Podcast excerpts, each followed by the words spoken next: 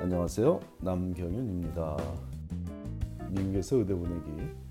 오늘은 그 582번째 시간으로 레지던시 매칭에 영향을 주는 요인들에 대해 알아보기로 하겠습니다.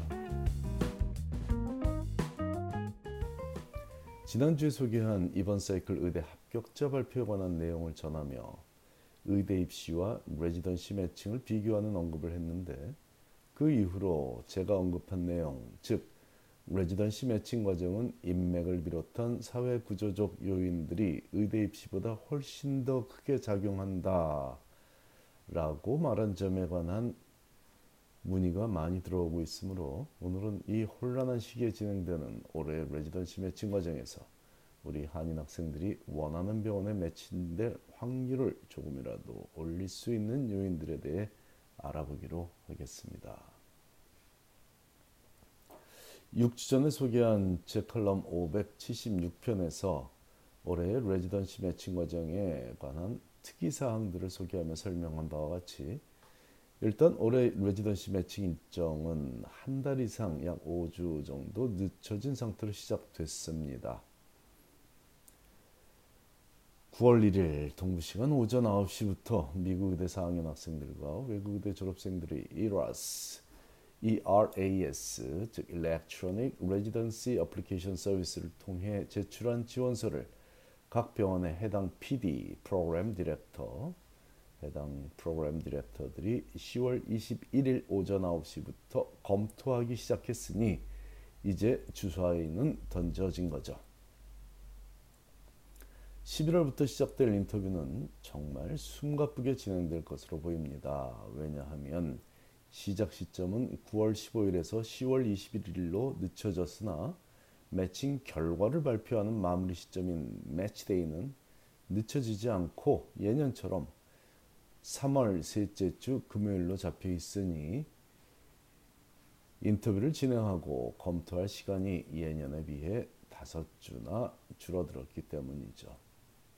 매칭이 되려면 당연히 인터뷰에 초대받는 과정이 선행되어야 할 텐데 이 인터뷰 초대 과정부터 의대 입시와 다른 점들이 있습니다.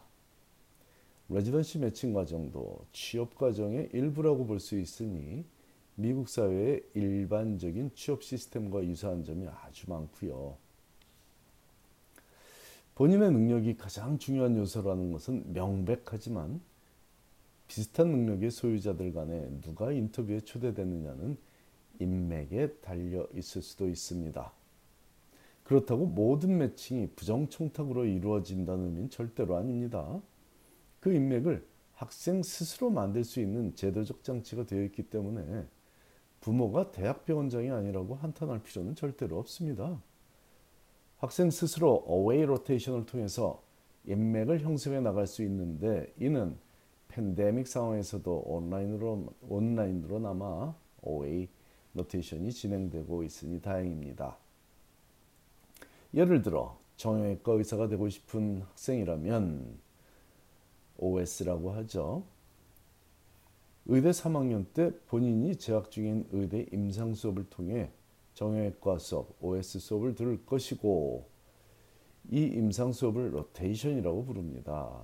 이 학생이 만일 특정 병원의 정형외과에서 OS에서 레지던트로 트레이닝을 받고 싶다면 본교 병원 외에 그 특정 병원에 가서 정형외과 임상 수업을 듣는 과정을 away rotation이라고 하며 일반 기업에 취직하기 원하는 대학생들이 주로 여름 방학 기간 중에 해당 기업에서 인턴십을 하는 과정과 거의 동일한 맥락으로 이해하면 되겠습니다.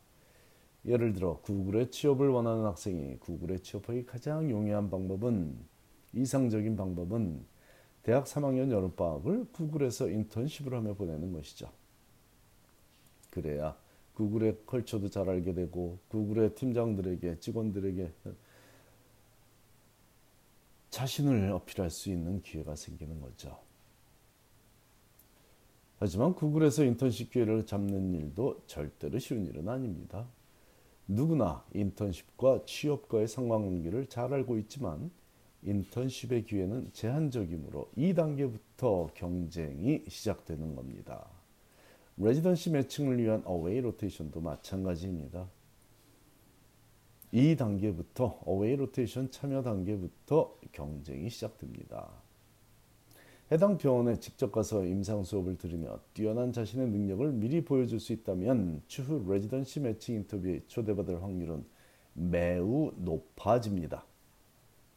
하지만 자신의 능력을 미리 보여줬더라도 그 외의 조건들이 매력적이지 않다면 away rotation에 참여했다고 해서 무조건 인터뷰에 초대받지 못할 수도 있습니다. 예를 들어 성격도 좋고 학습 능력도 뛰어나지만 USMLE Step 1 성적이 해당 전공 분야의 평균 성적이 못 미친다면 상당히 불리한 조건이 되겠고 추천서가 다른 학생들보다 뛰어나지 않다면 그 점도 불리하게 작용할 것입니다.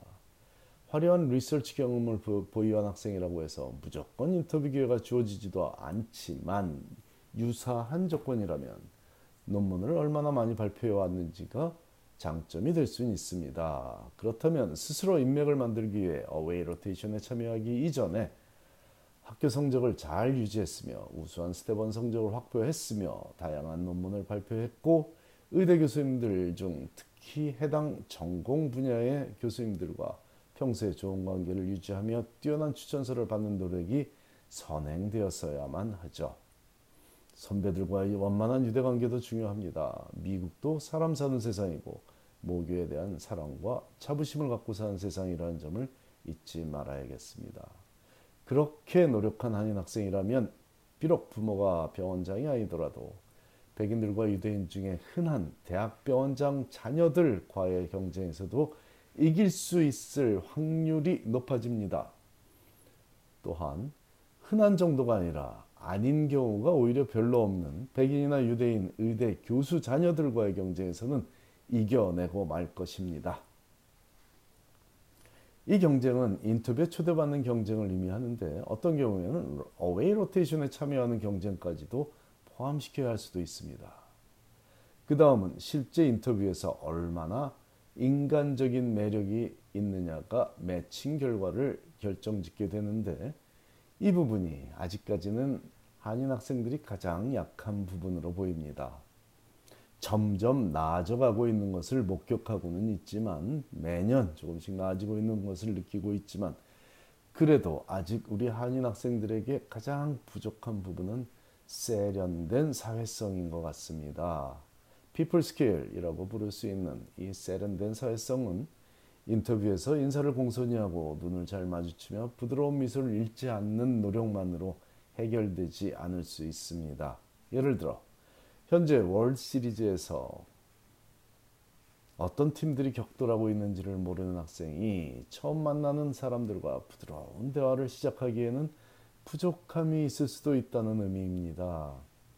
실제로 매년 매칭을 통해 후배 레지던트들을 선발한 선배 레지던트들이 후회하며 해대는 불평 중 가장 흔한 경우는 스테반 성적 좋고 논문 많이 발표해서 뽑았더니 인간적으로 교류할 부분이 부족한 로봇을 뽑았다라며 투덜대는 것이니까요.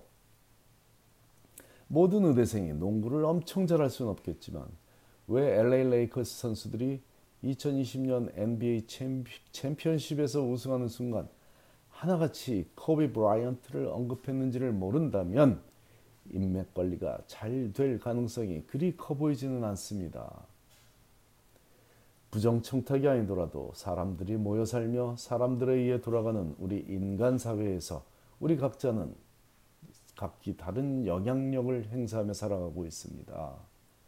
의대생이 큰 영향력을 행사하기 위해서는 대학병원장의 자녀로 태어나는 것보다 훨씬 수월한 방법이 분명히 존재합니다.